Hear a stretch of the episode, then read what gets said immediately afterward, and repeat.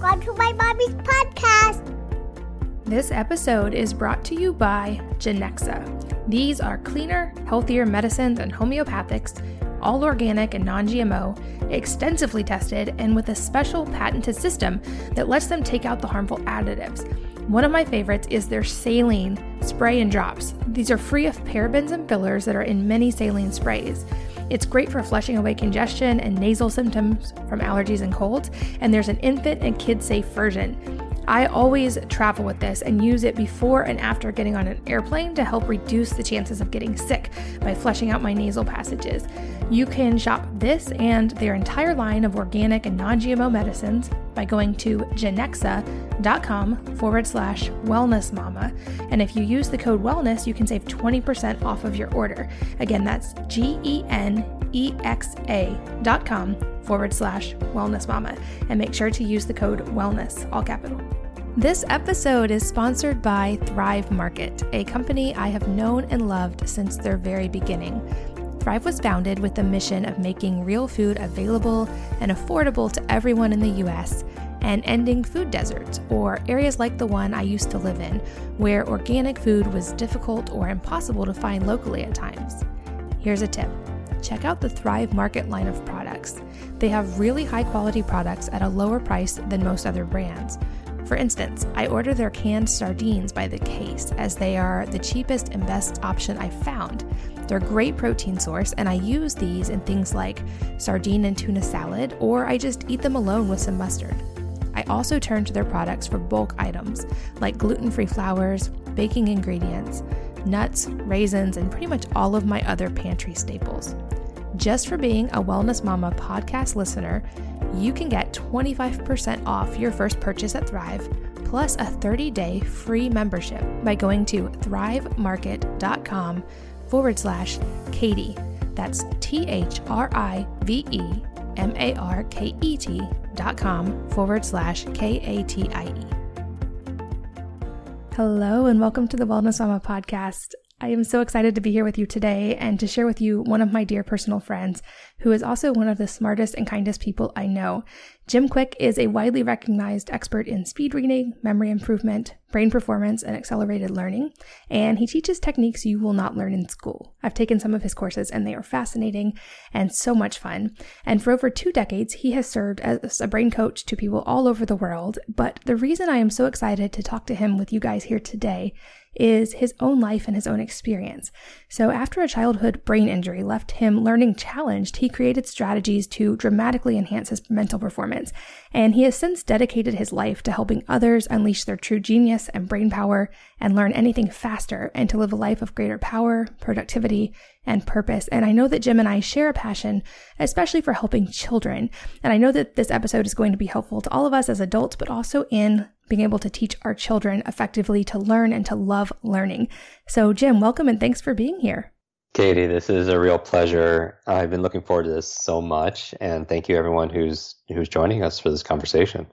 I have been looking forward to this as well. And as we get started, I have to brag on you a little bit because my when I first met you, my memory of meeting you is so vivid because I saw you memorize on the spot a series, if, if I'm remembering correctly, 80 numbers and then recite them back forwards and backwards.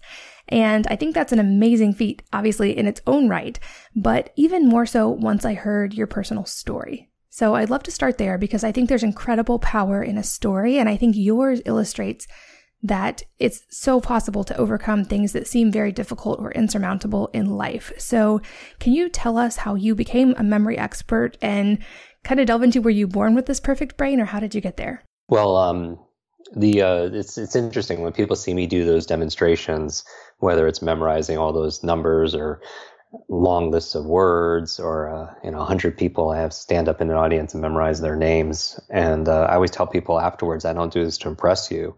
I really do this to express to you what's really possible. Because the truth is every single person who's listening to this could do that and a whole lot more meaning you could do it your spouse could do it your team could do it your children could do it it's just we weren't taught if anything i feel like we were taught somehow unconsciously or we were taught some kind of lie that somehow that our intelligence, our potential, our learning ability, our memory is somehow fixed like our shoe size. And you know this, Katie, that we've discovered more about the human brain more in the past maybe 10 years than the previous thousand years. And what we found is that we're grossly underestimating our own capabilities. And I know that because my inspiration really was my desperation. I, as you mentioned, I grew up with learning challenges. I was put in special classes and one of the inflection points was when I was five years old. I had a, a bad accident, head trauma, and brain injury. And so I had these learning difficulties. And so, how did it manifest? It manifested where teachers would have to repeat themselves three or four times in order for me to understand things. And often I didn't really understand. I would pretend I understood. I had very bad focus. I had um, a very poor memory. It actually took me an extra three, almost four years longer to learn how to read. And um, that was a very difficult time. And at the age of nine, I remember a teacher pointing to me, uh, talking to another adult, thinking I wasn't paying attention, saying, That's the boy with the broken brain. And uh, it's interesting because parents and adults have to be very careful with their external words because your external words become a child's internal words. And that became my inner self talk. I remember every single time that I would do badly on a test or a quiz or a report or not picked for the soccer team, I, I would always say, oh, it's because I have the broken brain. And um, you have to be very careful because you're your mind is always eavesdropping on your self talk. And often people are always saying, Oh, I'm so forgetful, or I'm getting older, or whatever. And I tell people if you fight for your limitations, you get to keep them, right? If you argue for your limits, they're yours. And so the, you know, Dr. Daniel Amen, who I know you know, is, um, he refers to them as ants, automatic negative thoughts. And you have to, you have to squelch those ants. And so I grew up with these difficulties all through school, um, whether it was through elementary school and middle school, junior high and high school. And, um, you know, I talk about superpowers a lot because I actually taught myself how to read by reading comic books late at night when my parents thought I was sleeping. And I like the metaphor of a superhero. I find that like for I feel like you're a superhero. Every time I see you, I feel like you, you're wearing this this cape because a superhero is for me is somebody who's discovered and developed their superpowers. And I don't mean somebody who could fly across buildings and shoot lasers out of their eyes. I mean, they found their unique talent, or unique ability, their strengths, and but just having a superpower doesn't make you a superhero. You have to use it like you have to um, to make the world a better place. And but when we're talking about superpowers, I think growing up, my superpower growing up was being invisible. You know, being when you feel like you're broken, you don't really feel like connecting to people. You don't feel like you have a lot to offer. So I became painfully shy. Like I would, I remember one time I was doing a book report. Uh, the teacher gave, um, called my parents in for a special meeting um, because I was not doing well in school and for English, and um, gave me a second chance that I could do a book report on on uh, and get some extra credit. And so I did one on um, Einstein and Da Vinci. And uh, but I remember I spent two months working on this, and I was so proud. Um, I I had it professionally bound, and it was like the the most I've ever put into a project. Um, and but the day I had to turn it in, I remember the teacher um, at the end of class saying, "We have a surprise for everybody. You know, Jim, uh, come to the front of the class and tell us about your book report." And I was frozen because I was not just introverted, but again, I was painfully shy and I was phobic of public speaking, and um, I was so scared. Uh, and I put my wor- my whole life into like felt like my whole life into this this this book report, and I um I, I lied. I said I didn't do it, and um, I took a failing. I took a zero, and um, I remember being the last one in that class when it let out, and I ended up throwing it in the in the garbage. And when I did that, I felt like I was also throwing out a part of my potential or my dreams. And um, anyway, so that that that was me in school in, in, a nutshell. But at the age of 18, I was lucky enough to get into uh, university, and I uh, I wanted to make a fresh start, and I actually did worse. You know, I was so determined to show myself and make you know, make my parents proud um, show the world that I could do something and I could amount to something. But I actually, college was so much more difficult and I was ready to quit. And when I um, was telling a friend of mine that, he was like, Hey, why don't you come home with me this weekend? I'm going to visit my family and get some perspective. And I find that when it comes to learning and it comes to your life, perspective is so important. You know, a change of place or a change of people, your change of environment really helps you to have new um, new ideas and, and a, more of a fresh uh, take on things. And I, I went there, and the family was pretty well off. And I remember the father was walking me around his property right before dinner and asked me a very innocent question. Says, Jim, how's school? Which pretty much, Katie, is the worst question you could ask me at the time. And I just break down and I just tell him my whole story about school and my and the broken brain and how I just wasn't wasn't smart enough. And um, he says, Jim, why are you in school? And it's kind of interesting when it comes to our potential and learning faster that questions I find really are the answer. That I've never asked myself that question before. And I was like, what do you mean? He was like, well, why are you in school? What do you want to be, do, have, share? And I go to answer him and he pauses. He says, stop. And he takes out a journal out of his back pocket. And I notice another quality of just successful individuals is they they keep diaries or they keep um, a place where they have their their notes and they reflect on things. And he makes me write it down. He tears out a couple of sheets of paper and it became like a bucket list you know all the things that i wanted to be do have and share um, in my life. And when i was done i take the piece of the paper to fold it up to put in my pocket and he takes it right out of my hands. And it really freaks me out because I, I wasn't expecting him to see what I was writing down. I mean, these are my intimate thoughts and my my goals, my dreams. And he starts reading them. And I don't know how much time goes by, but he looks at me, he says, Jim, you are this close to everything on this list. And he spreads his index fingers about maybe 10 inches. And I'm thinking, there's no way. You know, give me 10 lifetimes and I'm not going to crack this list. And he takes his fingers and he puts them to the side of my head um, meaning that what was in between, which was my my brain, if you will, was really the key. And he takes me into a room of his home that I've never seen before. It was you'd love it. It was wall to wall, ceiling to floor, covered in books. I mean, can you imagine? I've never been in like a library in somebody's house before. And remember, I'm phobic of of books. I've never read a book cover to cover. I'm a very poor reader and it's like walking to a room of, of snakes, right? But what makes it worse is he starts grabbing snakes off the shelf and hands them to me.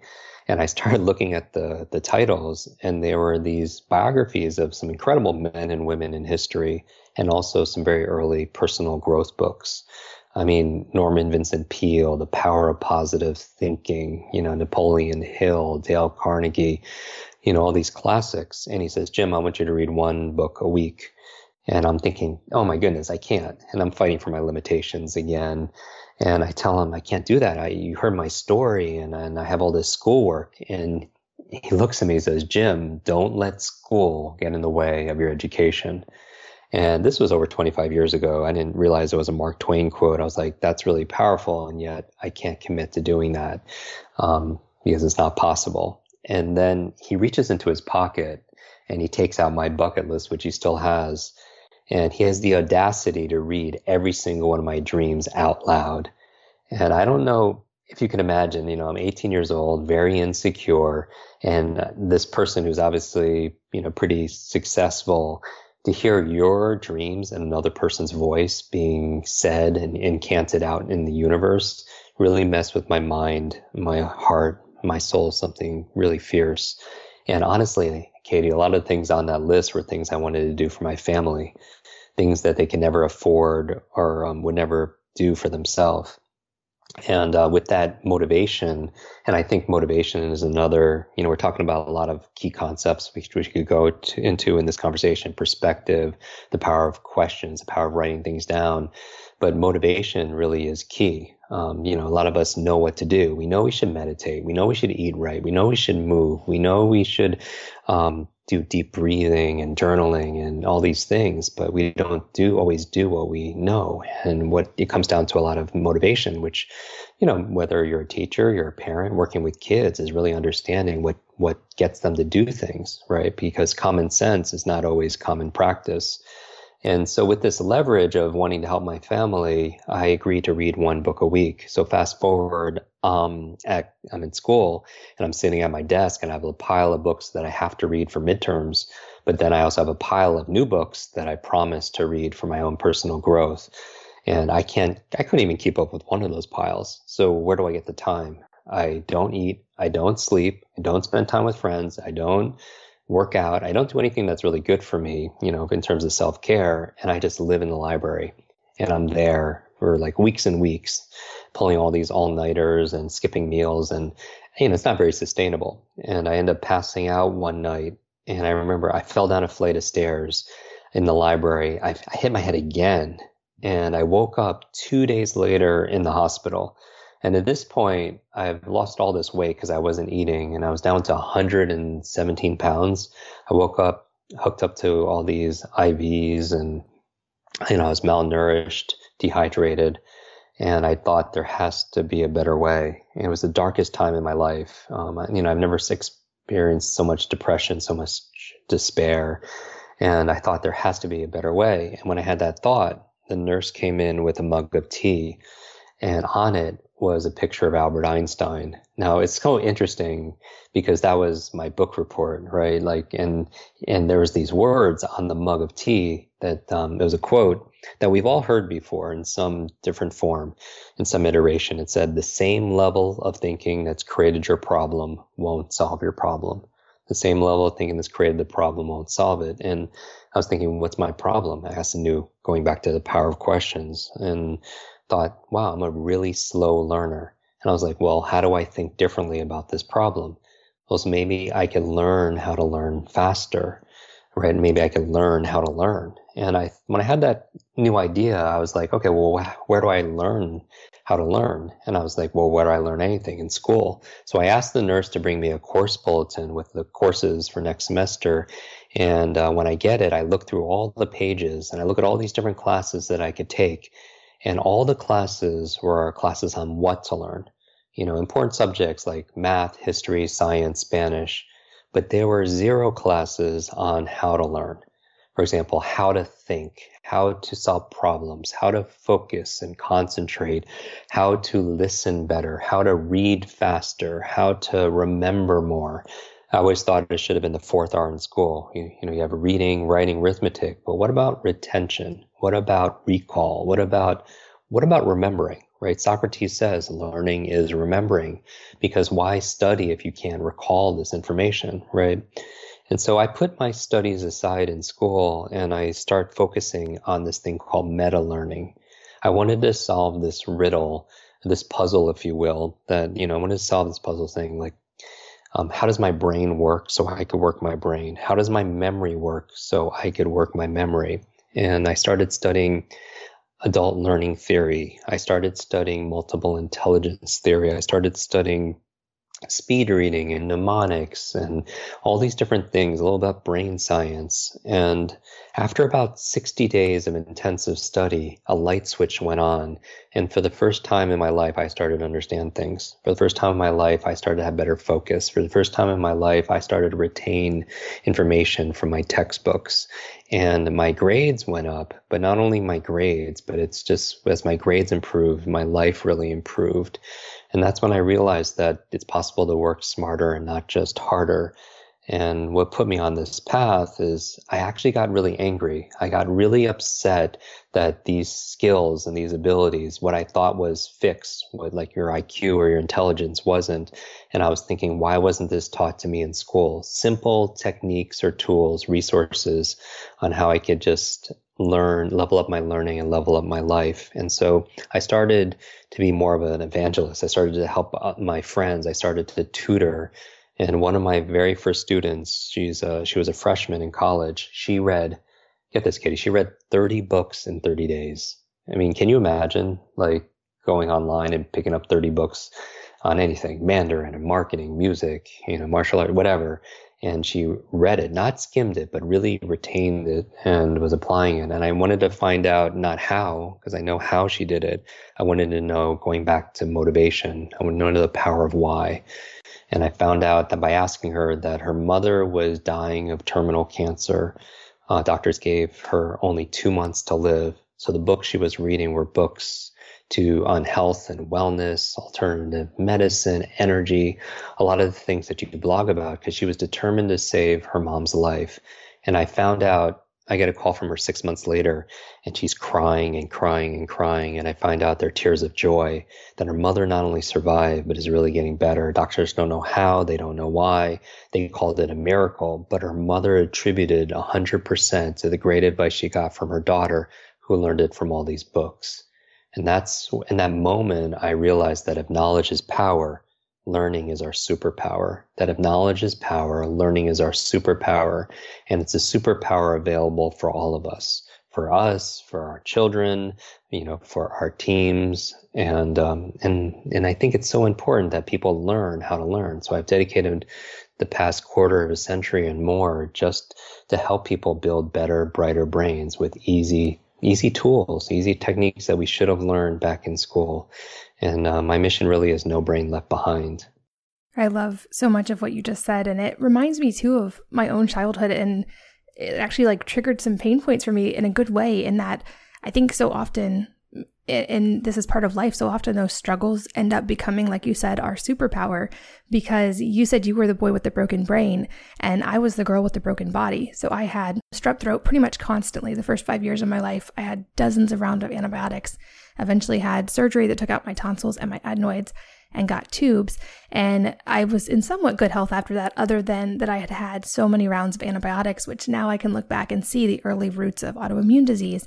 Um, and I had that mindset for so long that my brain or my body was broken and it didn't work right and it wasn't ever going to do what it was supposed to do. And that's something that even as an adult, I've had to really like consciously learn to let go of. And it really came up for me um, in becoming a mother and during pregnancy. And even in my first delivery with my first son, um, fighting that mindset that my body was broken and it wasn't going to do it right and I wasn't going to be able to have a baby, and just how deeply those childhood experiences can affect us for our whole life. But I also love that, and I know this is a core tenet for you and a core part of your life, that you really equate success and superpowers, like you said, not to money or achievement, but to helping others and changing the world. And I think that's why I was so drawn to your approach and why I love the work that you do. Um, and so I'd love to go a little deeper on the concepts you talked about because I know there's a lot of parents listening and I know that many of them have heard from teachers or from school professionals that their kids are maybe not good learners in certain ways or that they don't have enough focus or they're not they're not good at certain subjects. And I feel like the school system in general, it tends to grade our deficiencies, not what we're good at. Like you they count off points for mistakes, but you don't um, you know, you don't get points for being creative or for, or for thinking outside the box or for having a unique genius that maybe doesn't show up on a test. Um, so I would love to hear you speak to that a little bit, like to these parents who think that maybe their kids don't quite have what it takes, or like maybe their child is like you were as a kid, and and how they can approach that differently, so that because as parents, none of us want to pass on obviously anything negative to our kids, and um, I'd, I'd love to hear your take on that from having seen that as a child yourself. Absolutely, and I honor what you were saying because it's so interesting that through your struggles you've gained so much strength and and be able to share that again when we're talking about superpowers and superheroes with so many millions of people. And so i would say that for the parents listening or anyone who has a relationship with with a child that there's a few ideas that i think we understand as common sense but how do we put it into common practice? So like I would say, for example, when we're talking about intelligence, I don't believe that, like you, um, I believe that intelligence and potential is not fixed; that it's fluid. One of the you know, one of my favorite books is Mindset. You know, all, all about you know by uh, Carol Dweck, um, which which I know you're familiar with, and that there's a difference between a fixed mindset and a growth mindset. And one of the disservices we do sometimes with children is we reward um, you know, an identity around them being, you know, gifted or, or, or, you know, somehow a genius. But what really we need to be reinforcing is their their work ethic, right? They're developing their grit, and you know, believing that having to work hard sometimes when people have a fixed mindset you know they're concerned about more about looking smart um, like children looking smart um, and they regard less for learning and it's more that they something they either have or they don't have And so negative views, you know, towards effort or believing they have to work hard at something was a sign of more lower status or lower ability. And the thought that a person with talent or intelligence did not need to work as hard. And we know that, that it's not true, that we should be rewarding people for uh, children and others, you know, in our, in our care, whether we're leading them in a business or any otherwise proper praise is how do we transmit that growth mindset to to children and we know that one way is is really reinforcing and telling stories around achievements that came from from hard work. That somebody is not just a genius at music or a genius at math but it's these people you know fell in love with these subjects and they they practiced every single day. That it's possible that you can actually grow your brain that IQ standardized test, you think about school, like even SATs. When I took, I remember taking the SATs and it was like verbal and mathematical. But we know through all the research that there's not just two forms of intelligence, and it's not only not only is it not fixed, that it's it's not the way we're rating it with individuals. It's it's not fine, meaning it's not narrow, but it's far far reaching. And so it's you know, for example, it's somebody could hit great verbal and math, but if they don't do well on those tests, they feel like they're not, they don't have something to offer or they're not smart. But what about people who have great visual spatial intelligence, right? And you're talking about like the graphic artists and the architects. What about people who have um, children who have great interpersonal skills, meaning that they're great with people? I mean, that's such an important, that EQ, if you will, is so important in today's society. Well, maybe it's not interpersonal self to others, maybe self to self, like intrapersonal intelligence, people who really understand human psychology. What about people who are are great with music, you know, musical intelligence. Um, you have the, the all the entertainers and the and the singers, the composers. What about kinesthetic intelligence? People who have children who are great um, or adults great with their body. You have your athletes, you have your dancers, um, in so many different forms of this of these intelligence. But I find, and Howard Gardner is really credited um, out of Harvard University as really t- um, expanding this this uh, multiple intelligence theory. And so I would say that talking to parents that intelligence is not fixed, it's fluid, it, could grow, and you want to reinforce that with your children, hard work. Um, also, that it's not just intelligence is not just fixed, um, but it's also not. Um, it's not fixed. It's also not fine or narrow. It's far-reaching, and that it's it, there's a huge spectrum of genius, if you will. That it's not how smart somebody is, not how smart you are. It's not how smart your children are, but it's it's another question. It's not how smart they are. It's how are they smart. And so we all have this this genius um, that we want to with children, you know, you give them a broad experience um, base, and then you can see where their interests go naturally, and then you help them to be able to develop them. Um, and the third thing I would say, besides intelligence is not fixed, and that it's also second thing that is far-reaching, I would say a third thing is that there's no such thing as a good or bad student. There's no such thing as a good or bad student any more than there is a such thing as a good or bad memory. There's just a trained student and an untrained student. And just like with a memory, there's no such thing as a good or bad memory. There's just a trained memory and an untrained memory. And what I would say is something practical when you're working with yourself or your team or your family is to take nouns and turn them into verbs. What do I mean by that? I often hear people on social media, they'll message me and saying, "Oh, I Jim, I I don't have a good memory, or, or, my children don't have focus, or I don't have motivation, or my my you know my child doesn't um, have creativity." These aren't things you have like nouns. You don't have focus. You do focus. You don't have concentration. You do concentration. You don't have energy. You do energy. You don't have creativity you do creativity. Just like you don't have a memory, you actually do a memory.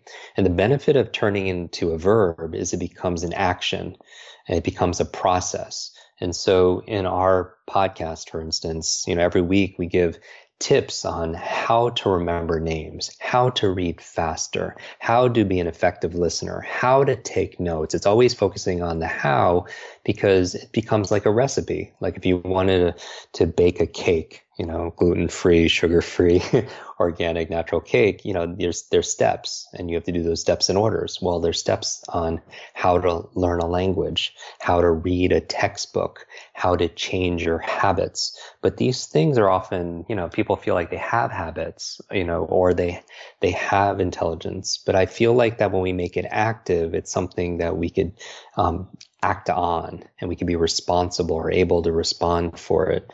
And really that's the the focus of my work is to show people the tools the tactics um, and the actions that they could take. Little simple things like their daily routines or how they approach studying or the environment or the foods that they eat to really optimize their greatest asset you know and their children's greatest asset which is found between their ears which is their brain. Because right now, children, yourself, um, it's kind of fast. We live in this very fast paced world where really we, we have autonomous electric cars and spaceships that are being built to go to Mars. But when it comes to learning, our vehicle of choice for education is like a horse and buggy.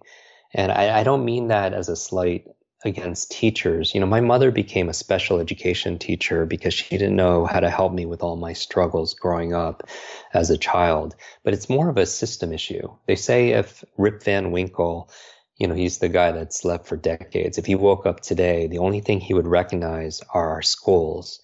And it's it's really a systemic issue because our world has has evolved so quickly. We live in this digital age where you have these digital supervillains like digital overload and digital distraction, a new term called digital dementia, where we're losing, we're so absent minded right now because our mind is like a muscle. It grows stronger with use, but we're so dependent on our smart devices. So we can't even remember a simple phone number anymore. You know, you remember growing up, you and I, we used to know like how many phone numbers, like all these phone numbers, but how do we, how many phone numbers do we remember now? Right? Maybe one or two or three. And it's not that I want to memorize hundreds of phone numbers, but we've lost the ability just to remember one or a simple passcode or a simple conversation we had with somebody or the, the, the number, you know, the room, our room number. Uh, or something, you know, someone we just met. And I think memory lapses for your children, for yourself, two of the most costly words are I forgot you know, I forgot to do it. I forgot to bring it. I forgot that meeting. I forgot that conversation. I forgot that name. And so, you know, we live in this digital world, but we had, if you're struggling right now or your kids are struggling, it's not your fault. It's just we weren't prepared. You know, they say that the average graduate right now, you know, somebody graduating school is going to have anywhere from eight to 14 different careers I read recently. I mean, that's crazy. It's not not different jobs, different careers, because the world is changing so rapidly. And in a world of rapid change, the most important skill to have, in my opinion, is your ability to learn just as fast. It's just we weren't taught how to do that. And so my message to everyone who's listening is that your your children, your your intelligence is not fixed. It's fluid. That, you know, it, that standardized tests do a suboptimal job of of your IQ, saying it's fixed from the age of five or six to whatever. That's not true because we know that it could grow. Because I could teach anybody listening to this on how to do better on uh, on that because they're just strategies. And then I would also say there's no such thing as a good or bad student or a good or bad memory or good or bad focus. There's just a trained student and an untrained student. It's just we weren't taught how to how to do these things. So one of the ways of overcoming is to take these nouns and turn them into verbs, and it gives you the power to be able to affect positive change. I think that's such a brilliant tip, and I hear you say that about trained students and untrained students, and I look back and realize. Um, I was such a good trained student. That was my forte. I could do school, I could do test. I aced the, the ACT and the SAT. And it turns out that's actually like a completely worthless life skill. And that doing really well on those tests doesn't serve anyone else. It doesn't help you necessarily in life. It's a metric and it's I basically learned how to take tests well. And that's one of my frustrations now as a parent and as a homeschooling mom is that I feel like we are we're in an education system that was designed for a different age, but yet our children are the ones who are suffering with this because we're not giving them the tools they're going to need. Like you said, they're going to have multiple careers and on top of that, we need children and who become adults who can think outside the box and connect the dots and solve some really big problems because our kids are going to face some doozies as adults. So I'm curious if you have um, any tips. Uh, let's see how I can phrase this question. Maybe two part. Um, first of all, how do we maintain that love of learning in our children? Um, and kind of teach them from an early age what you learned older in life to love learning and, and to be able to learn quickly, but also for those of us who homeschool, is there a way that we can adapt even how we're teaching to really cater to that more easily? Hmm. Yeah, well, I know you and I could geek out about this for for hours, in in terms of people stepping into the best version of themselves. Um, and so, let's let's deconstruct this a, a little bit. I would say that I honor what you're saying about about kids, you know, in this world and, and not being prepared and not teaching them how to be creative or to solve problems. Um, right now, just a sign of the times, everything right now, you know, in terms of jobs is moving in a certain direction. They, they call them the three A's. A is uh, artificial intelligence. So more, more jobs are being taken by computers that could do a similar job through artificial intelligence. Also, the second A is automation, right? Because uh, assembly line, just like we had assembly line education, we have everything being automated online also for people, and that's taking away careers and opportunities.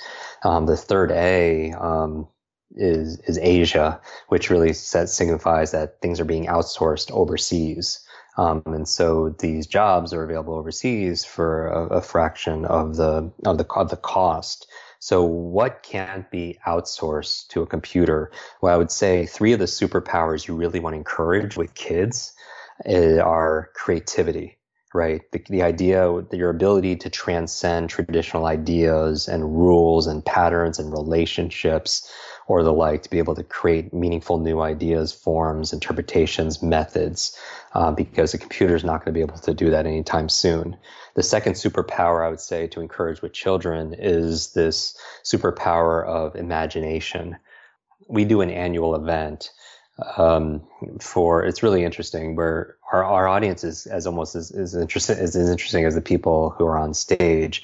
We have like the founder of WordPress, and I remember we had Quincy Jones in our last, uh, uh you know, sitting in the audience. We had um, we had Don Miguel Ruiz, you know, who wrote the Four Agreements, one of my very very favorite favorite books of all time. And I remember pulling uh, Don Miguel Ruiz on um, on stage, and I said, um, you know, what's your superpower? And he looked at the audience and he says, my superpower is like everybody's superpower here. It's the superpower of imagination because really knowledge is what is but imagination is what could be. You know, this ability to form mental images and concepts that's not actually present in our senses. I would say that ability to take the invisible of, of what's in a child's mind or an inventor's mind or an author's mind and make it visible is really uh, leadership is taking the invisible and making it visible. And so creativity, imagination, and I would say a third area to really to focus on with children to really prepare them to live their best life is yes you want them to be creative yes you want them to, to harness their imagination which is like a muscle um, and their strategies for all these is really that third thing i just said is strategy you know a plan a plan for success i believe that when you see somebody successful that genius leaves clues meaning that if somebody is successful in music or in art or in some physical form, or they're a great accountant, or they have great at great relationships, they're great with finances, then and they're doing certain things that there's always a method behind the magic. When people see me on stage memorize names or, or the words or numbers or you know they know i read a book a day or, or whatever i always tell people uh, genius is is learned it completely is. There's always a method behind the magic. When you see somebody pick up a musical instrument faster, or you see a child be able to focus, they're doing certain things that other people aren't. And it looks like magic. It's just we weren't taught how to do that. And so I would say those are three superpowers. Um, in terms of children falling in love, one of the, with learning, um, it's so interesting. Children, I'm, I'm, very concerned with the world we live in. I have a, a video just came out just like a month ago, and it has over we have over 31 million views, and it's just me um, and my friend Simon Sinek talking about the dangers of some of the social media, um, where social uh, media depression and distraction and these things, these forces, these super villains. We're talking about superheroes and superpowers, but these are the super villains that are holding us back in a lot of ways. You know, being reactive, picking up our phone the first thing in the morning when we really should be focused instead of reacting to the world and fighting fires. We should be creating a vision for our life and these dopamine hits that we get, you know, out with every like and comment and share and cat video that we watch, you know, it's training us, it's rewiring our brain for distraction. And so I would say with children, one of the important things is if you want to boost their self-esteem, teach them about their own brains. I mean, you can improve their self-esteem overnight, just understanding how their brain works, because it's it's like the most magnificent device on the planet you know, in, in, the whole universe, right? But it, it's not user friendly. It doesn't come with an owner's manual. And so that's why we do these videos and we do our podcast because we want to educate people about how they work so they could have that, that confidence and that self-esteem.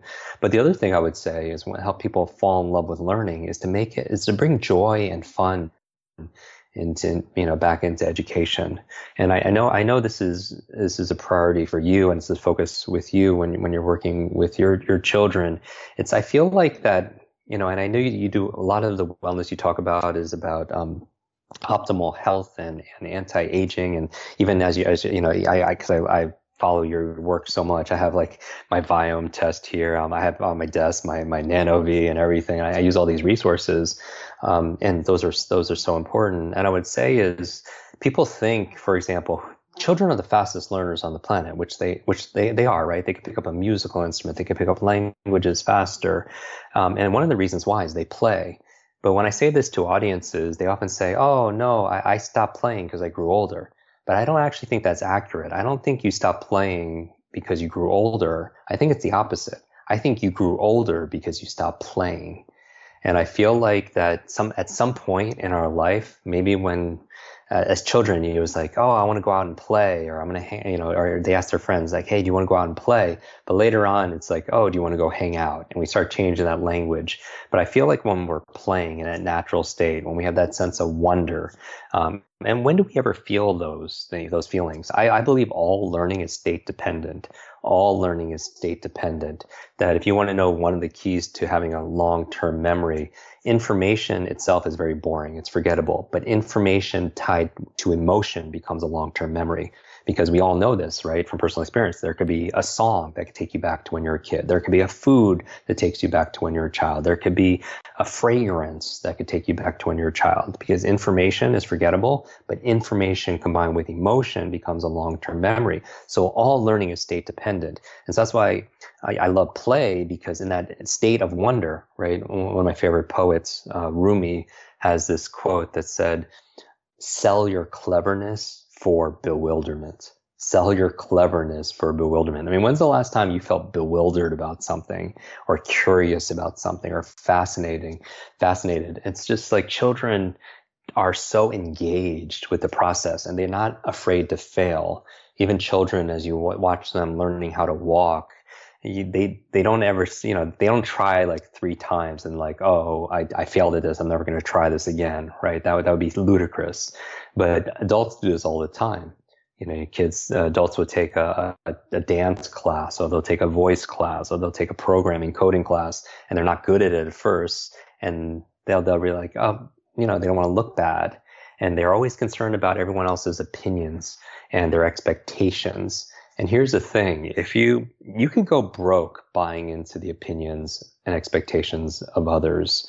I um I was working years ago with uh, Jim Carrey. I help a lot of actors speed read scripts, have better focus on set, remember their lines in a fraction of the time. And I remember we were in his kitchen. Um, we're, we're making guacamole, and I was just like, Jim, why do you do what you do? What drives you? And he's like, Jim, the reason why I played all these characters and they're very extreme and I act like a fool is because I want to give people permission to be themselves. And he's like, he really, his mission really is to free people from the concerns of others so they could really be themselves. And I feel like as adults, and I, I, I don't mean, when growing older, I don't, I don't really mean chronological age. I mean the age of our minds, the age of our hearts, the age of our, our spirits, if you will. Like, um, I know somebody who just turned 95 years old and he's like the youngest, oldest person and he still goes to work Monday through Friday and he loves telling stories because that's his job and he, he learns so quickly because it's a, it's a mindset, right? And, and uh, but I also know somebody who's nine years old and he's going on like, you know, 59 and he's so, and, and, and this child's nine, but he's so old, right? So it's really a mindset. So I would say integrating play, um, and experimentation in our in our learning. Um, you know, taking things because everybody has different learning styles. We you know we talked about that it's not how smart somebody is, but it's really how are they smart. That if I asked everybody here to write their names on a piece of paper, and you can do this with your children, you write your first and last name, and then I ask you to switch hands and with your opposite hand, right below it, your first and last name. The second time you did it, I would hallucinate. It would it would take longer it would feel more uncomfortable and the quality wouldn't be quite as good. And it's kind of like learning. Maybe you or your child are you're really interested in a subject and you go to a class on it even but for some reason even though you're interested in it you're just not getting it because it's the way the teacher prefers to teach is different the way that you, the child prefers to learn and it's like two ships in the night and you pass each other in the dark and you don't even realize the other one is there and you don't even connect. And so that's a that's a big challenge. And so you know these learning styles are important and it goes way beyond just visual auditory and kinesthetic learning. There's different ways we you know we process information and to be able to honor that it's like you're trying to learn it with the opposite hand. So it takes longer it feels uncomfortable or weird and the quality is not quite as good and so I would say, you know, I remember going back to an initial conversation about questions being the answer is asking questions like, how can I bring more joy into this? How can I make learning fun? Um, you might hear some children in the background right now because I'm in a house full of kids right now with their friends. Um, but it's just like even now, like they're they're you're yelling and they're playing and they're everywhere, but that's how they engage, right? And so I feel like the reason why we could have children or adults read two or three times faster with better comprehension, how they could retain the periodic table, you know, in minutes. I put a video on Instagram the other day and I took all these six years olds and taught them how to memorize the first 20 elements on the periodic table and learn how to count to 10 in Japanese. Literally, I did all that in nine minutes, you know, and it's not that because I'm so great. It's just there's genius in all these children and it's really showing them how to be able to, to, to, access that and so creativity imagination strategy remembering that one of the keys to learning faster is all learning is state dependent and that if somebody learns something in traditional education you know if you were to remember what school was like for the most part, knowing that emotion plays such an important role. What's the primary emotion most people feel in traditional education? And 90% of an audience will always say they were bored. You know, on a scale of zero to 10, boredom is like a zero. And anything, information times emotion becomes a long term memory. But if the emotion level is zero, anything times zero is what? Is zero. And you wonder why you forget these things. Besides the fact that a lot of children when they're learning something, even as, as adults, if they, you don't see the relevance of sine, cosine, the tangent of x, they won't retain it because they don't understand, they don't have context. And if content is king, you know, which we often hear, right? We put on a lot, a lot of content, then context really is, is the kingdom. And it's so very important for people to have context when it comes to learning. And so th- those are a lot of the focal points. Besides all the things that that you blog about and share in your shows um, about self care, because I also feel on the other side of it is people don't realize, but one third of your potential when it comes to your brain, your memory, and so on is predetermined by genetics and biology. That's what science is saying. Now, some people say you have 100% control, but that leaves two thirds in your control, right?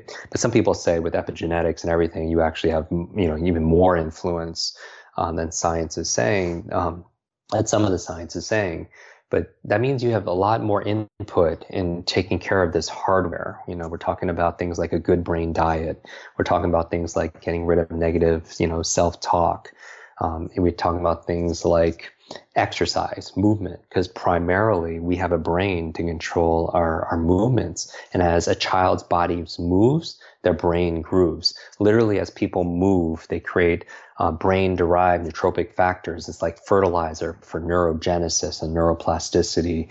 These are, these are terms a lot of people have heard before. That neurogenesis means that you could create new brain cells to the day you die. And neuroplasticity is saying your brain is like plastic in a positive way, meaning it's very malleable. That um, Einstein's brain wasn't bigger than any of ours, it was actually smaller. Um, but he had certain parts of his brain um, when they analyzed it that were highly dense because there were so many connections because he would do these thought experiments and and really you know when every single thought you have changes your your neurology. Literally, when we're having this conversation, you and I, and people are listening to it, you're getting smarter, and it's not just something ethereal. It's your your brain is actually changing. That right now you have hundreds of millions of of neurons, brain cells that are lit up right now, and they say that Oliver Wendell Holmes said that once. Uh, once a person's mind is stretched by a new idea, it never regains its original dimensions and people don't realize that your your thoughts are things that they're you know as as you've heard there's a biology to belief if you will that people realized how how powerful their minds were. They wouldn't say anything to themselves they didn't want to be true.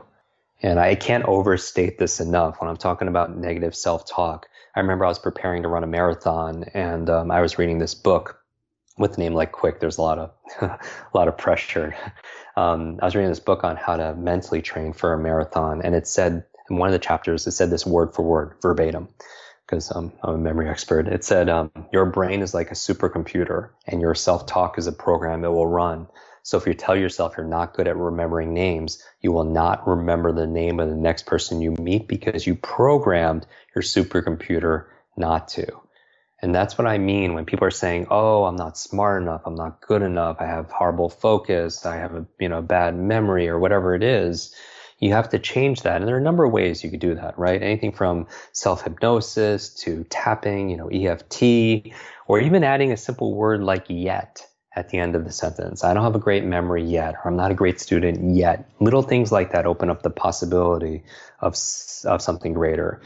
Because the other thing I would say when it comes to your negative self talk is your mind is always eavesdropping on your self talk. Your mind is always eavesdropping on your self talk. So you have your good brain diet, right, with your avocados and your blueberries. I call them brain berries and, and all those, you know, the, the, the wild salmon, if that's allowed in, in, in your diet and the turmeric and all these great things. You have your, you know, get rid of negative thoughts. You have your movement, but other things are important too. Brain nutrients right? There's certain brain supplements. If you're not getting it, if you do a full spectrum, uh, you know, blood analysis on on food allergies and and and nutri- nutrient profiles, some people are just lacking. If you lack in vitamin B, if you lack in like DHA, which is such, such an important nutrient, your brain's not going to operate at optimal function, no matter what strategy you're using. I would say another thing is um, positive peer group you know who your kids or you spend time with are, are really who you become you know, they say if you spend nine broke people, you're going to be the 10th.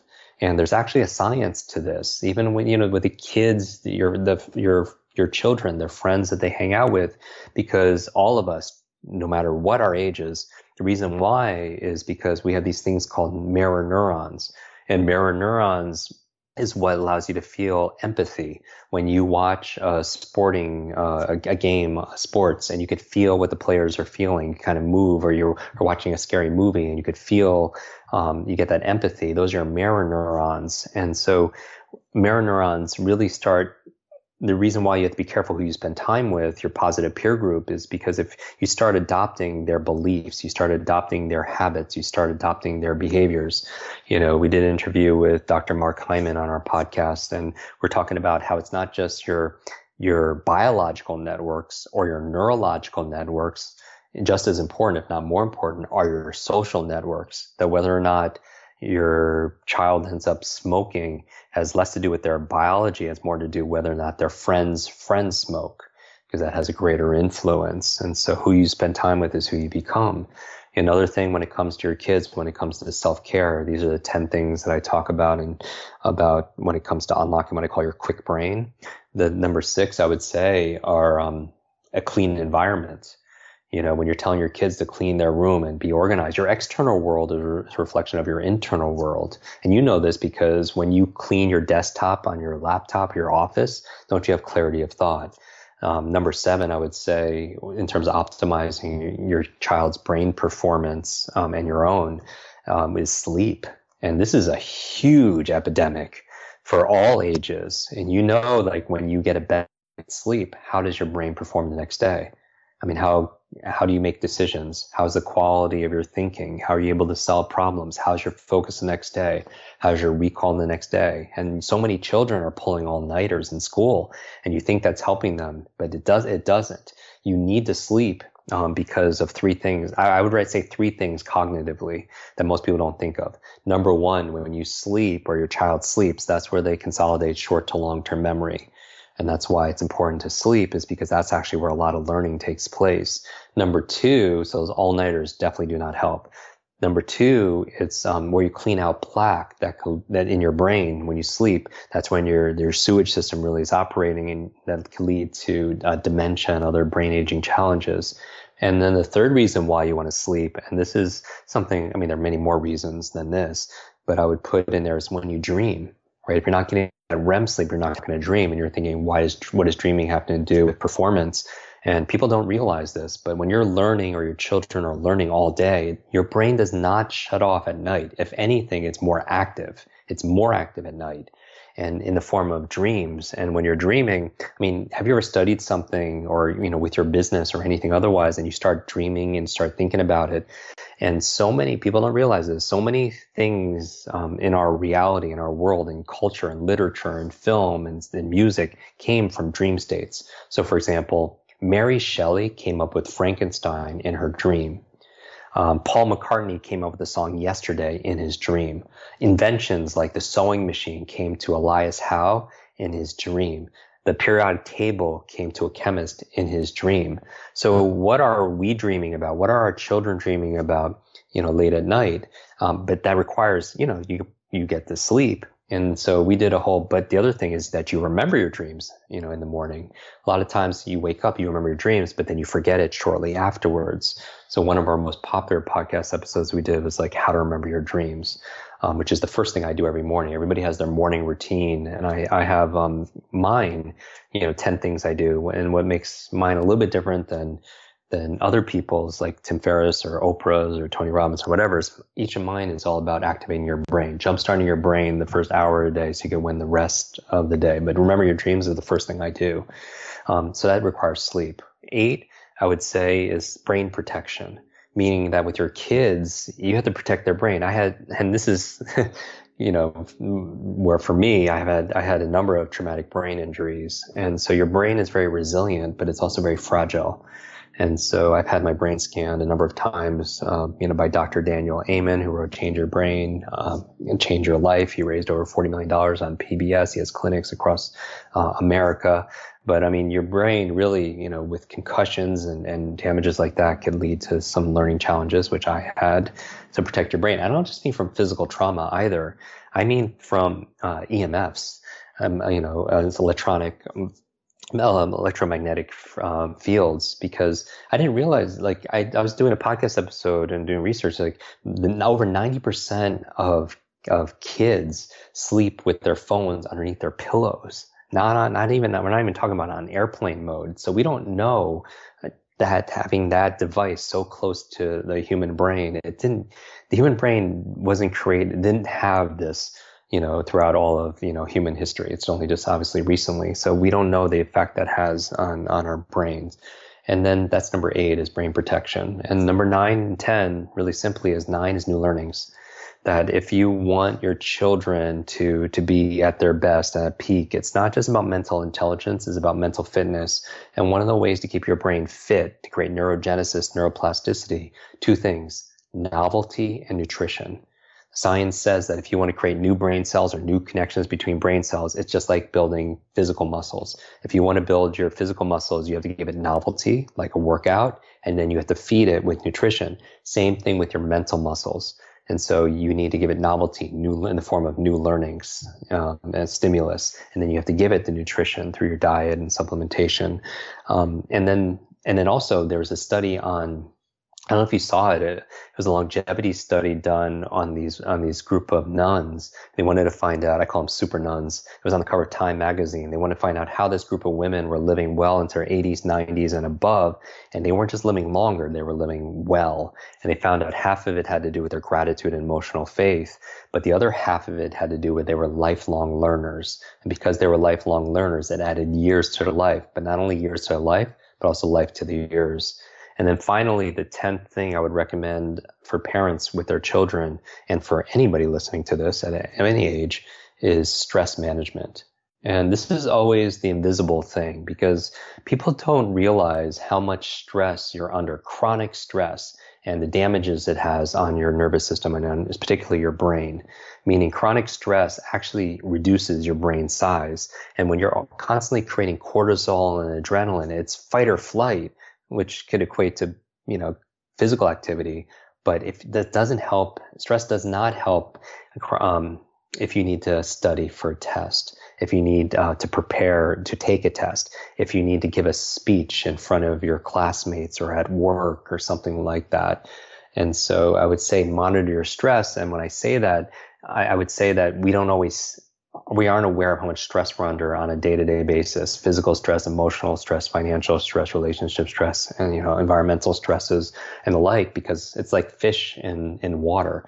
Fish don't see the water because it's there all the time and a lot of people don't realize how much stress they're under until they're getting a massage or they're on a beach somewhere on vacation. They don't realize what normal really is and it's so important to disconnect to reconnect to to ourself because self love and self care is not selfish. And I think we need to prioritize this on a regular basis, which is why I'm, I'm such a, a fan and admirer of your work because you're teaching people how to be their best self and and you know with with wellness approach and these are all things that i really wish that all the things that you wrote about and and you reported on was taught in school much like i feel like you know the the content that I teach in terms of learning is available because how much easier and more fulfilling could people's lives be?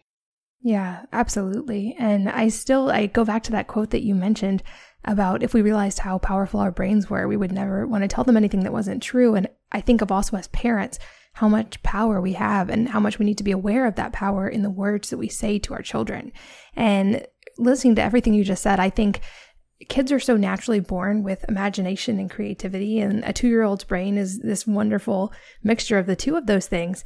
And i feel like we as parents and as educators we have to kind of adapt to this new world of technology because in a sense um, I, I look back to high school and like I would get fed up with calculus and classes that I just, like you mentioned, I was bored by them. And I was like, when am I ever going to need to know this? And the teacher would say things like, well, you're not always going to have a calculator. You're not always going to have whatever tool.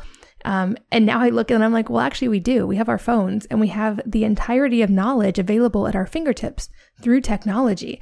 And so, like you said, I think that being able to adapt and learn quickly and think critically those are the skills that computers can't do and that are so important. And I don't even think we have to teach them. Like you said, I don't think we have to teach kids this. I think we just have to preserve that innate, amazing um, creativity that they have already. And so, as a somewhat selfish question, I'd love to know if you were going to design a school or a learning environment, not even to call it a school, um, what it might look like and how it might be structured. Because I'm this is something as a homeschooling mom, I obviously have to do on a daily basis. And we try to, for instance, keep like a very Socratic method and be very question based and hands on and our whole classroom is movement based. So we have balance boards and trampolines and swings and things. But I'd love any tips that you can throw my way or any other homeschooling parents' way when it comes to that. Okay, so I would I wish I was homeschooled by you. That that just that seems like such an incredible advantage because you're it's the reason why you can get these kind of results is it's not even you know when we work with our students is because it's not even just about whole brain learning. It's about whole self learning, right? Where it's not just left brain, right brain, but it's all their intelligences and it's their triune brain, their three different brains. Where you're appealing to the reptilian brain and these different parts, their amygdala and all these things. We're talking about their conscious and their and their they're non-conscious, they're unconscious. We're talking about their diet and their sleep and their stress management and their you know, their peer group and nutrition and all these different things. And so all of these play a role. And a lot of people they just want the magic bullet, right? And people want this for their health all the time. They want the silver bullet, the magic bullet. That was the one thing I could do, the one thing that just makes everything better. And unfortunately, the one thing is like all these things. And what I would say is, but there are certain things that move the needle, and that's what I like to focus on. I um, I just did a, a, podcast about the difference between working smart and working hard, and everyone talks about it, but what is it functionally? And I open up with a story because I happened to be in this power plant in Estonia, and I was doing this talk to a bunch of teachers in from Finland and across Europe. And uh, when I was there, I recorded this podcast episode, and I was walking through this power plant, and the story opens like this that there's a power plant and very, very, very active. And one day it just shuts down. Out of nowhere, it just shuts down. Dead silence. And, you know, the employees are freaking out. The operations manager doesn't know what to do. They try to fix it for a few hours and no resolve. So finally, operations manager picks up the phone, tracks down a local technician. The engineer comes down and he says, you got to help me. You know, we're losing all this business. This is very dangerous and, and so on. Uh, please help me. And the technician walks around the floor of the power plant and you see all these beams everywhere. And he goes to one specific beam and there it's, you know, has a number of electrical boxes on it. He goes to one specific box and he puts an X on it. And he opens up the box and inside are, are what you expect, all these bolts and wires and screws. He goes to one screw and he turns it clockwise just about a quarter of an inch. And all of a sudden, bam, the entire power plant turns back on. And the operations manager is floored. He's like, thank you so much. You saved a day. He was like, I, we, we thank you. He's like, how much do I owe you? And the, the technician looks at him and he says, that would be $10,000. And then just enthusiastically, the operations manager was like, what? Are you crazy? You were here for all of five minutes, 10 minutes. You know, all you did was turn a screw. Anyone could have done that. He's like, give me an itemized bill. And the technician reaches into his back pocket, takes out a piece of paper, a notepad, and writes something down quick. He hands it to the operations manager. The operations manager looks at it and says, I understand. And then immediately takes out a check and writes a check for $10,000 and gives it to the technician. When you look at that piece of paper for the itemized bill, it says something very simple. It says turning screw, $1. Knowing what screw to turn, $9,999. And um, the lesson here is not that, you know, we have a screw loose, right? The lesson here are two things that in today's economy, knowledge is not only power, it's profit right? The reason why we want to teach children to learn faster is because the faster you can learn, the faster you could earn. And I don't just mean financially. That that's obvious, right? But I mean all the treasures of your life. Even this young woman who helped save her mom's life by reading 30 books in 30 days, you know, it, it helped boost the treasure of health and wellness, right? And so in a book. That's why I love reading and teaching kids how to read and making reading a, a, habit every single day because leaders are readers. It's, it's the best exercise I find for the brain, whether it's children development or even for, for adults, especially if you can learn how to, how to read, how to read faster. But the other lesson besides knowledge is power and profit is that there are certain, um, what they call force multipliers in the military. Not that I subscribe to this, but it's just specifically to to violence and stuff. But it's more that certain input you can get much more output. And so these focal points, if you will, are like that X on the box or the screw. And what in what in your children's life or in your own life, what are the key ingredients that's going to give the positive change that's going to turn everything else on? You know, some people would refer to it as the the, the first domino like the first domino that you hit and then all these other dominoes get hit because of it And so I like to focus on those 10 areas of self care. Those are very specific leverage points that give you uh, what, you know, more, more return, more output for this, for, for similar uh, input, if you will. But out, outside of that, in terms of what education could look like, besides whole self, you know, like wellness, because I think, you know, people could learn how to read faster or remember names or learn languages fast, like we teach. But it, they also have to treat the hardware. So that's what a lot of those 10 things do. It affects the, you know, I teach people the software, the strategies, but the hardware is, is your brain. So that's why sleep and good diet and, and stress management, all of that affects the, the hardware. Um, outside of that, we know that classrooms today aren't, aren't limited by four walls right right now you can learn anything on on podcasts on youtube and everything. And kid, kids are growing up, you know, one swipe away. They're growing up on, on joysticks. And what's sometimes difficult is when we, we sit them down um, and just lecture to them. And here's the thing with the human brain. The human brain doesn't learn by consuming information. It doesn't learn through consumption. It learns through creation especially co-creation. It's not this model of being lectured to and sitting quietly by yourself, this assembly line education, you know, one size fits all, because that geared us. Because if you're stressed right now, the reason why adults are stressed is because we all grew up with a 20th century education. And the 20th century education at the turn of the century prepared us for a 20th century world which was on the turn of the century was working in factories and farms. We had to be able to follow simple orders, right? We didn't need to be able to think for ourselves and do all these different things. So what I'm thinking is, you know, education right now, we have access to the greatest minds on the planet, right? We have more access through the internet, whether it's on our phone or our laptop or whatever, or smart devices, than the leaders of this world had 20 years ago, you know, with all the access that, that we have. And so we have great access. And so I'm thinking exactly what, what you're saying is that, you know, uh, we become facilitators, we become coaches, uh, we we be able to to take uh, reinforce experiments. We're exposing children to diverse experiences. When a child exhibits um, strong interest in something, they develop certain talents. We provide them opportunities to be able to to develop them. We we support their their brain health. We support their intellectual needs. We we support their emotional needs, which is really important because you know children right now with with social media. And again i don't say technology is bad. I just feel like it's a tool that um, you know i love it that it could, we can learn all these different things that we could stay in touch with our friends and our family. But you know when you hear about facebook depression and, and distraction all these things where people feel like they're less than because they're comparing their life to their friend's life. And you know everyone post everyone's posting pretty pictures of there's this beautiful life and people feel like you know fear of missing out they feel like they're not enough. And i really feel that's our biggest fear whether it's a child or as an adult is that we're not enough. Because if we're not enough we're not going to be loved and we're not going to be taken care of and we won't survive.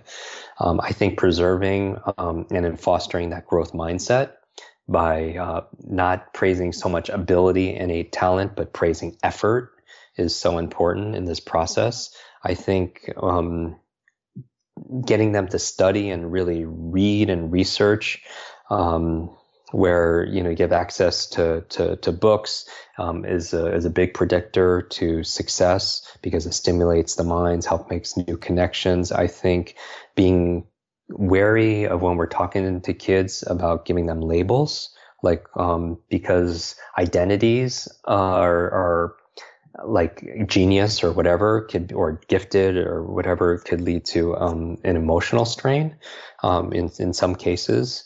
I think it's important also just to have your kids um, not not tested, but more, like as in like um, IQ, but having, having them assessed to find out where their natural talents lie. Um, also, just to test for things, you know, whether it's um, ADD or dyslexia and stuff like that. I would also say that if people are having a sticking point in terms of managing their behavior, children, right? A lot of people try, even with themselves, to try to struggle using willpower um, or motivation to get a child to read every day or to study every day, um, or even with yourself as you're listening to this. Oh, I want to change a behavior. I want to stop smoking, or I want to stop procrastinating, whatever that is. That you don't just treat the behavior That there, there's a there's a much more enriched um, view, if you will, if you pull back a little bit from just behavior, that if you're we've all suffered and struggled through from self-sabotage right? I think everyone can identify with procrastinating putting things off. Why why do we do that? Why do why do our kids do that right? And i would say that if you imagine behavior as being one line of uh, one level of transformation if you will a lot of people try to just motivate themselves or use willpower to change that behavior but that rarely works. What I would say is look right above that level of behavior into this level of, of capability capability, meaning um, your training. So, for example, let's say you want to train a child to behave, they want them to, to read every day or to study every day, but the capability, they're not doing it. Maybe they weren't taught the capability of how to study or how to read faster or how to, you know, well, we just did a whole program on how to teach kids how to study. Uh, we did a podcast episode.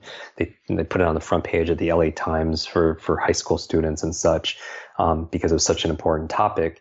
And it was just like, you know, they, they weren't capabilities. So some people don't study, for example, the behavior kids don't study, but it's, you can't force them to study. Maybe if they had greater capability, they were trained how to study.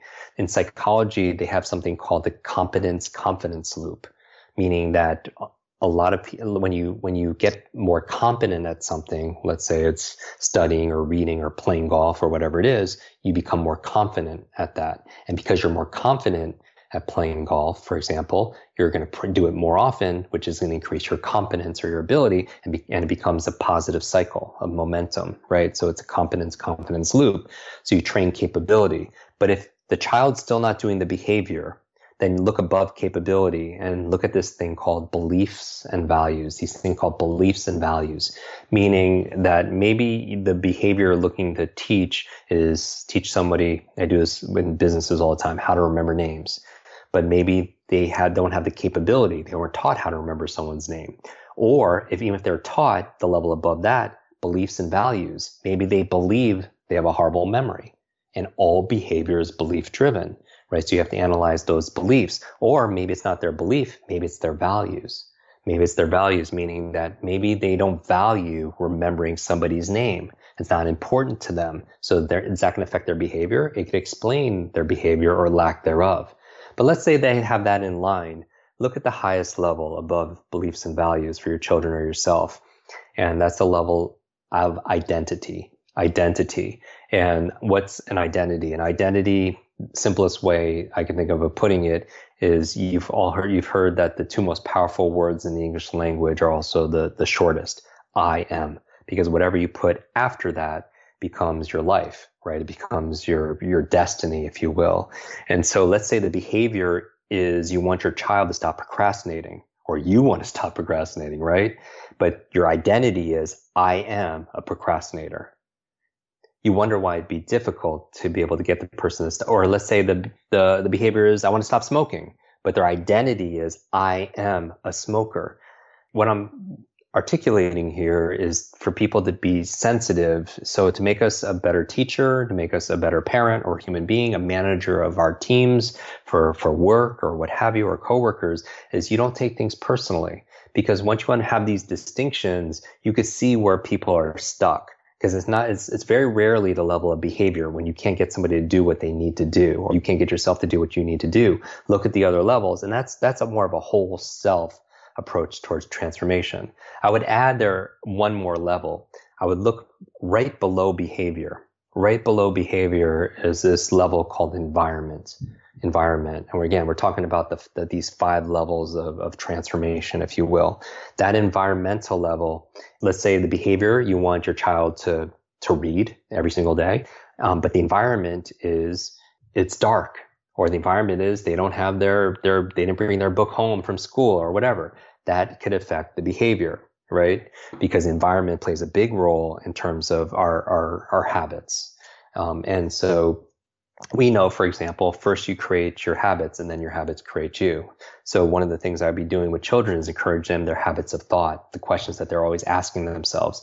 Questions like how can i use this? How does this relate to what i already know? Um, how, how does how does this how does how can i teach this to somebody else right? And so you ingrain these habits and also habits of feeling right? Habits of play habits of fascination habits of, of confidence if you will showing them how to use their physiology you know that that when that physiology affects your psychology and changing your posture and your breathing affects your your level of attention you know for for example. But once you know these different levels we know we opened this conversation with saying that yes, it's important to have perspective. And one of the things that changes our perspective is changing the questions that we use. We know questions are the answer. That if a child reads a page in a book, or you read a page in a book, get to the end and forget what you just read, you know, you wonder where it is and you just reread it and you still know what you just read. Most people aren't asking questions about it even when it take comes to a test, right, like standardized test, you'll have pages and pages of reading comprehension, and then you'll have ten questions at the end. And when kids get to that those questions, most of them like know, oh, I didn't know that's what they were looking for. Why not look at the questions first, and then when you're reading something, you're like, oh, there's an answer, there's an answer, there's an answer, because you're activating that part of your brain. They call it the reticular activating system, RAS because your brain at any given time could focus on one, two billion different stimulus, but it doesn't because it would you would go crazy, right? Primarily, your brain is a deletion device. It tries to keep all that out, and you can only focus on a certain amount, a finite amount of information. So, what determines what you focus on? One of the things are your questions. So, questions really are the answer. And going back to school, there was six primary questions, right? Five W's and the H right? And so going look at this, these logical levels of transformation, if you will, these levels of transformation, the, the identity level, the top level answers the question of who, right? The beliefs and values answers the question of why. The capability level answers the question of how. How do you remember names? How do you study a textbook? How do you learn a language, right? All the stuff that we do shows on. The fourth level, behavior, answers the question of what that's the behavior you're trying to change with your kids or for yourself or your spouse or your team, whatever. And then the final level is the envir- is the level of environment. And that answers the question of when and where, right? Because it's not just where is very important because context, we talked about context is the kingdom. That when you forget someone's name, one of the first questions you ask yourself is where do I know this person from, right? The where is very important. And the where of optimizing, we do, we do, we have a whole program online for students, like a 30 day program uh, the, the you know study skills, speed reading, memory, and part of it is designing your perfect learning environment from the temperature, lighting to the the best seating to best you know environment and how to hold the book and everything else like that for optimizing your eye, you know, um, to be able to process more information and so on with your peripheral vision. But it's also the power of when. Like we did a whole show on it's not just how to do things or what to do it or even starting with why. It's also the when you do something you know, based on your chronotype, which is the four different body types determine like when you actually check your email, when's the best time to study based on your body type, when's the best time to go to sleep. And, you know, according to your body type, maybe as an adult, when's the best time to ask for a raise or, or whatever. There's certain times based on your hormones when you're going to get the, the best results. So there's, it's so much more when we're thinking about education and learning and, and personal growth you know, there's it's this full full spectrum here, and ultimately the reason why I focus, even I went through these five levels, is because ultimately you want to change of behavior, because nothing changes unless a behavior changes, right? Because the formula I follow is be, do, have, share, right? Be, do, have in that syntax, in that order. And it has to happen in that order in terms of who you're going to be, identity and your beliefs, and then doing in terms of your capabilities and uh, and your and your behaviors. Then you get to have right. A lot of people, and we know this, right? Somebody wins the lottery, they jump right to the have part. They have millions of dollars, but what happens? We know that historically, uh, all the data shows that somebody wins a lottery, has millions of dollars. After a certain amount of time, they not only lose all that money, but they actually go below um, what they had to begin with because they got to the have stage and they were they were given uh, millions of dollars, but they were never at the be stage, right? They were never being a millionaire, and so all behavior is belief driven. And then there's interventions at all these different levels. You know, many that you're you're aware of, Katie, that can help people to change their identity, to help them change their their state, to help them change their habits, right? To help them change their negative self-talk, to help them to be able to to to train them in the in the capabilities. But if people don't have the distinctions, then nothing changes unless you take this unconscious and you make it conscious, right? Otherwise, people just treat everything in life as like fate and they don't have any control over it because they haven't had these distinctions. And these are the kind of things I feel like educators and parents and also students really deserve to know because otherwise, really it's the difference between being a thermometer and a thermostat. This, you know, part of learning with children is we use metaphors, right? Parables. Um, it's it's one of the things that if a child is struggling with something, I ask them a question like, "How do you compare this to an apple?" right? Because you have to, all learning is taking something you don't know and comparing it and linking it to something you already know. Because so many times people, you know, where people lose children when they're teaching is they try to connect two unknowns and they're not connecting it's something they already know and it stays outside of themselves. But learning is taking something unknown and connecting it to something that is known on the inside. And metaphors allow you to do that. So I use this metaphor very simply of a thermometer versus a thermostat that you want to you want your kids and you yourself want to identify more as a thermostat, not a thermometer. Because what's a thermometer do? The primary function of thermometer is it reacts to the environment. Literally, immediately, it just reacts to the environment, whatever the environment is giving it. And human beings and children, adults, we are occasionally thermometers. We react to our environment. We react to the weather. We react to the economy. We react to politics. We react to how a client or customer treats us, right? But in actuality, right, a lot of people have those same kind of external stimuli, but they don't respond the same way because they're more of a thermostat, meaning a thermostat doesn't react to the environment. It gauges what's going on in the environment, but it sets a temperature.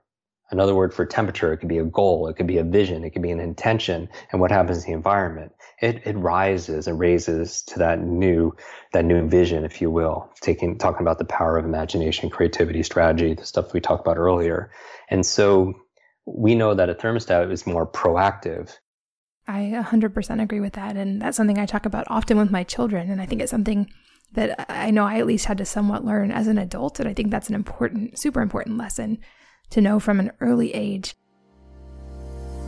This episode is brought to you by Genexa. These are cleaner, healthier medicines and homeopathics, all organic and non GMO, extensively tested, and with a special patented system that lets them take out the harmful additives. One of my favorites is their saline spray and drops. These are free of parabens and fillers that are in many saline sprays. It's great for flushing away congestion and nasal symptoms from allergies and colds, and there's an infant and kid safe version. I always travel with this and use it before and after getting on an airplane to help reduce the chances of getting sick by flushing out my nasal passages. You can shop this and their entire line of organic and non GMO medicines by going to genexa.com forward slash wellness mama. And if you use the code wellness, you can save 20% off of your order. Again, that's G E N E X A dot com forward slash wellness mama. And make sure to use the code wellness, all capital. This episode is sponsored by Thrive Market, a company I have known and loved since their very beginning. Thrive was founded with the mission of making real food available and affordable to everyone in the US and ending food deserts, or areas like the one I used to live in, where organic food was difficult or impossible to find locally at times. Here's a tip check out the Thrive Market line of products. They have really high quality products at a lower price than most other brands. For instance, I order their canned sardines by the case as they are the cheapest and best option I've found. They're a great protein source, and I use these in things like sardine and tuna salad, or I just eat them alone with some mustard. I also turn to their products for bulk items like gluten free flours, baking ingredients, nuts, raisins, and pretty much all of my other pantry staples. Just for being a Wellness Mama podcast listener, you can get 25% off your first purchase at Thrive, plus a 30 day free membership by going to thrivemarket.com forward slash Katie. That's T H R I V E M A R K E T dot com forward slash K A T I E. And I literally could talk to you for hours. In fact, I know we've done that in real life before. Um, but I have, want to make sure I ask the last few parting questions I love to ask. And the first is this may be a hard question for you, but are there is there a book or a couple of books that have really impacted your life that you would recommend? I know we've mentioned already several in this podcast, but are, are there any that really stand out? Man, um, one book for me is like asking like what's like the biggest, most important book. It's like asking what's the most important meal or food I've ever had that's had the greatest impact on my life. I, I feed my body and my my brain daily. Um, I mean, everyone can see my book list if they Google my name um, and just recommended books. But I, I, would say one. It's interesting. Remember, I told the story about this young lady who read 30 books in 30 days. Um, she sent me one of those books. In it, um, well, first of all, she was the book she was reading at the time. The last book, when she told me this story, was um, uh, she as a bookmark. She was using. Remember, her motivation was her mom. Was her mom in the oh, I get emotional thinking about this. The photograph she was using as a bookmark was her mom in the hospital, and it reminded me of being in the hospital. And you know, with her coming through it, I kind of went full circle with my own life because that was me in that hospital bed.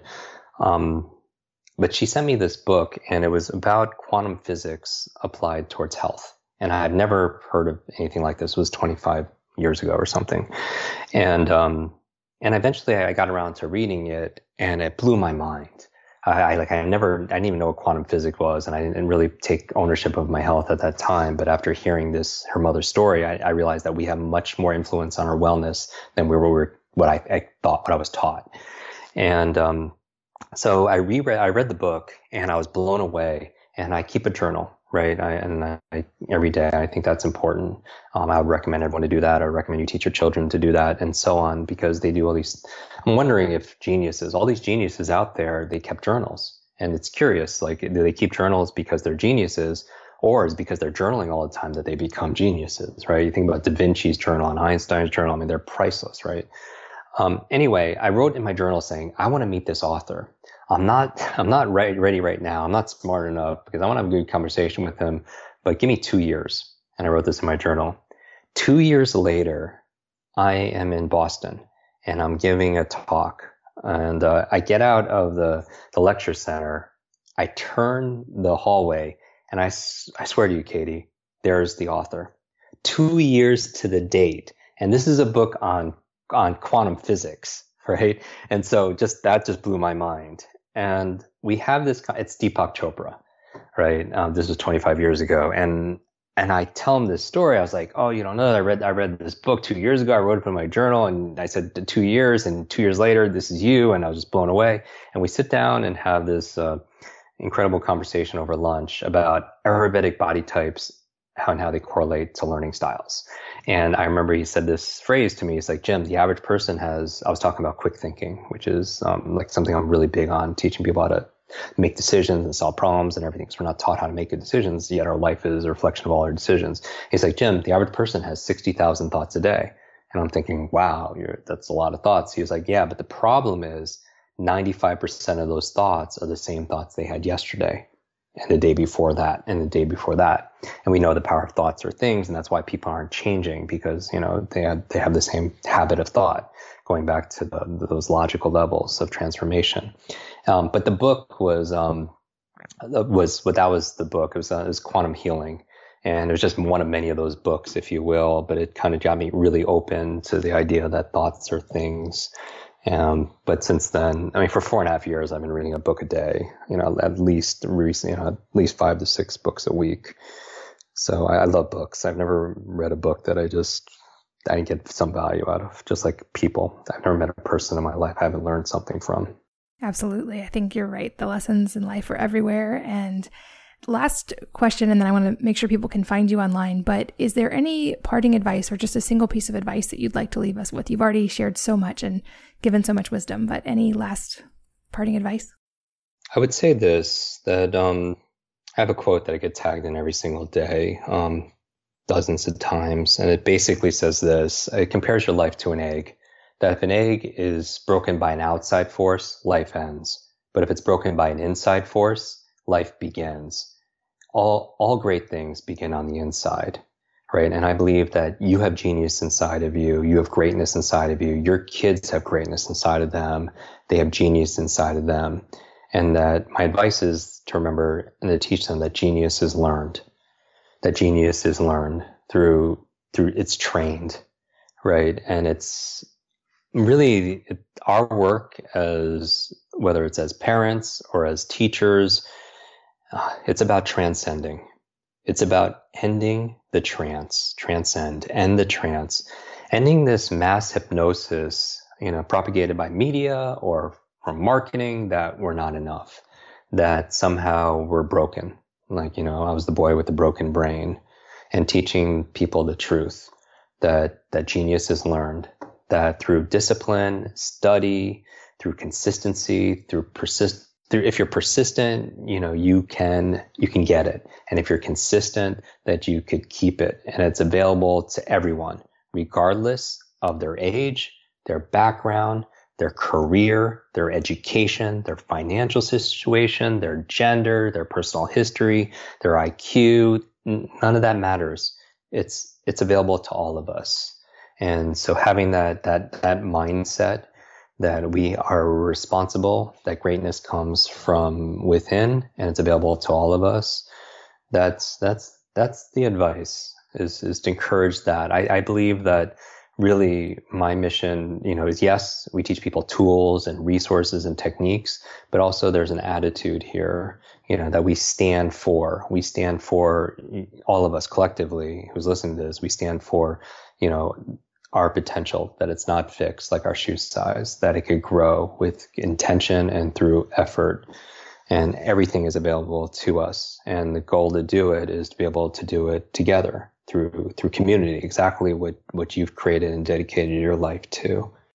I love it. And Jim, where can people find you? I know that you have inspired a lot of people in this episode and they want to stay in touch with you and keep learning from you. And of course, the, the links will be in the show notes as well. But where can people find you online?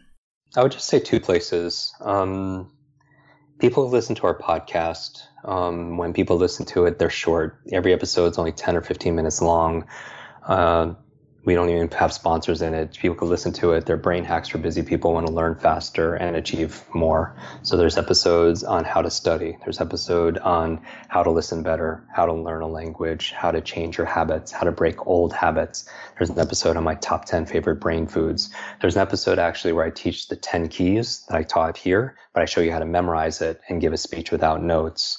Um, there are episodes on how to remember names and how to read faster and have better focus. And it's all available. Really, I designed it to be an online portable academy. You start with episode one, download all the episodes, and it's like a mobile mind. So you have it on, on there and it doesn't take up a lot of room on your phone because it's so short. Um, people could just go to kwikbrain.com and access any of that. K-W-I-K brain. That's really my last name.com and also get some free training on how to teach you how to memorize the periodic table and some really fun stuff on video form so that we make that available for people. Um, and then the last thing, the second thing I would say is on social media. Um, like you, you know, we're very active on Facebook, Twitter, and Instagram. And so what I would suggest everybody does that will accelerate your learning is take a screenshot of this episode, if you will, post it, uh, tag Katie and tag myself so we see it. And I would say that if you, my last tip for everybody is if you want to learn something faster, learn it with the intention of teaching somebody else because I want everyone, if, if they're willing to do this, I challenge you to re-listen to this episode because I know it was dense.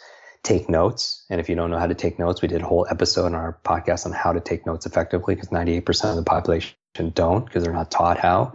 Re-listen to it, take notes and share your biggest aha. Learn with the intention of teaching a friend of yours or your children, uh, or your family or somebody at work because when you, you, learn with the intention of teaching your focus is better you'll take better notes you'll ask better questions and take a screenshot of this episode, tag us both, and share with us in your description, whether it's on Facebook or Twitter or Instagram, your biggest aha, your biggest takeaway, because that's you stepping into the role of being a, a teacher again and owning the information. And because I think the best teachers are the best students. And post your biggest aha or takeaways from this episode, and then maybe your question, because I'll I'll definitely see it and do the best I can to to answer your your burning question you have about it. So I'm just at Jim Kwik, K W I K, on on Facebook, Twitter, and Instagram, and I'd love to to connect with you. Wonderful. You're so generous to offer that. And of course, those links will be in the show notes as well. Um, Jim, I, like I said, I could talk to you all day, and I think we're going to have to do a round two, maybe one day with, once we get questions in. Uh, but I so much appreciate you being here. I know that time is one of our most valuable resources and assets, and I really appreciate you taking the time to be with us today. Katie, thank you so much. I appreciate the cape that you wear. And if, if you're still listening to this right now, um, like Katie mentioned, your time is your most, and your attention is your most valuable asset and it's the one thing you can't get back. And so I thank you for your time, respect you so much for for investing in your growth and your family's growth. And I wish your days be full, lots of life, lots of love, lots of laughter, and always lots of learning. Thanks, Jim, and thanks to all of you for listening. And I hope to see you again next time on the Wellness Mama podcast. If you're enjoying these interviews, would you please take two minutes to leave a rating or review on iTunes for me? Doing this helps more people to find the podcast, which means even more moms and families can benefit from the information. I really appreciate your time, and thanks as always for listening.